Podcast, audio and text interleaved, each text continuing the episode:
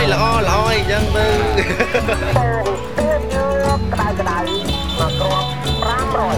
Het is Ochtend in het Avondland. Een podcast van Chris Janssens. Aflevering 8. Geen touw aan vast te knopen.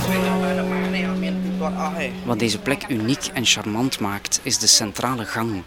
Links en rechts heb je de kleine winkeltjes van een typische Cambodjaanse markt, dicht op elkaar gepakt in benepen gangen.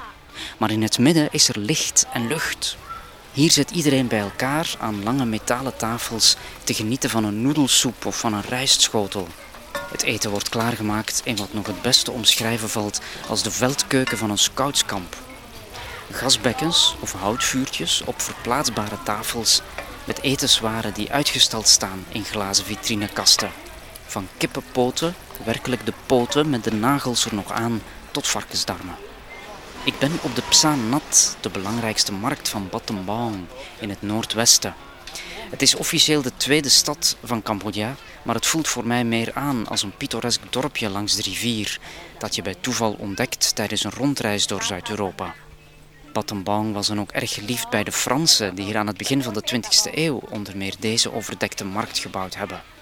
De okerkleurige voorgevel in Art Deco-stijl heeft de vorm van een driehoek met verschillende lagen die smaller worden naar boven toe en met een spits torentje als kroonjuweel. Pas wanneer ik er oude foto's van zie, begrijp ik het oorspronkelijke concept beter. Wat nu een binnenstraat is, met de vrolijke eetkraampjes onder een dak van tentzeilen, was toen helemaal open, zodat de markt uit twee aparte delen bestond. Het eigenlijke kopen en verkopen, met roepende handelaars en nieuwsgierige klanten, speelt zich vandaag vooral rond en voor het gebouw af. Bloemen, vissen, groenten en kruiden liggen er kriskras door elkaar op de grond, tot wel vier of vijf meter voorbij de eigenlijke hal, zodat het lijkt alsof de markt met de jaren uit haar voegen gebarsten is en telkens meer ruimte heeft ingenomen. Maar op de foto uit de jaren 30 zie ik een erg clean constructie en steekt er niks of niemand buiten de muren. Waar toen auto's geparkeerd stonden, hangen nu grote reclamespandoeken aan geïmproviseerde winkeltjes. Aan elk loshangend touwtje knopen de Cambodjanen weer een nieuw verlengstuk vast en je hebt geen idee waar het zal eindigen. Ik heb mij al vaak afgevraagd of de Franse architect zijn eigen bouwwerk nog zou herkennen als hij hier kon terugkomen. Ik ga het liefst eten in een familierestaurantje halfweg de binnenstraat. De grootmoeder, een klein vrouwtje met een kromgewerkte rug, is de koningin van haar zaak. Ze heeft zes op elkaar gestapelde plastic tuinstoelen nodig om comfortabel aan haar tafel te kunnen zitten. Maar vanop die troon heet ze je welkom met een hemelsbrede glimlach. Haar terras geeft een perfect overzicht. Je ziet klanten komen en gaan, leveranciers van vlees of eieren voorbij komen en politieagenten die even hun dienst staken om een koffie te drinken. Na een tijdje herken ik dezelfde gezichten. Zo wacht ik altijd tot ik het zotteke van Battambang zie. Een smalle jonge man met een onbehandelde psychische aandoening. Meestal gaat hij ergens op de grond zitten en begint hij breed uit te lachen naar alle voorbijgangers. Af en toe ontstaat er een conflict als hij in de weg zit voor een passerende brommer. Maar ik heb de indruk dat iedereen hem kent en dat er een stilzwijgende afspraak is tussen de Battambangers om voor hem te zorgen. Soms zie ik dat hij in zijn broek geplast heeft en dan ga ik ervan uit dat er altijd wel iemand zo lief is om zijn kleren te wassen. Ik ben in Battambang voor het circus.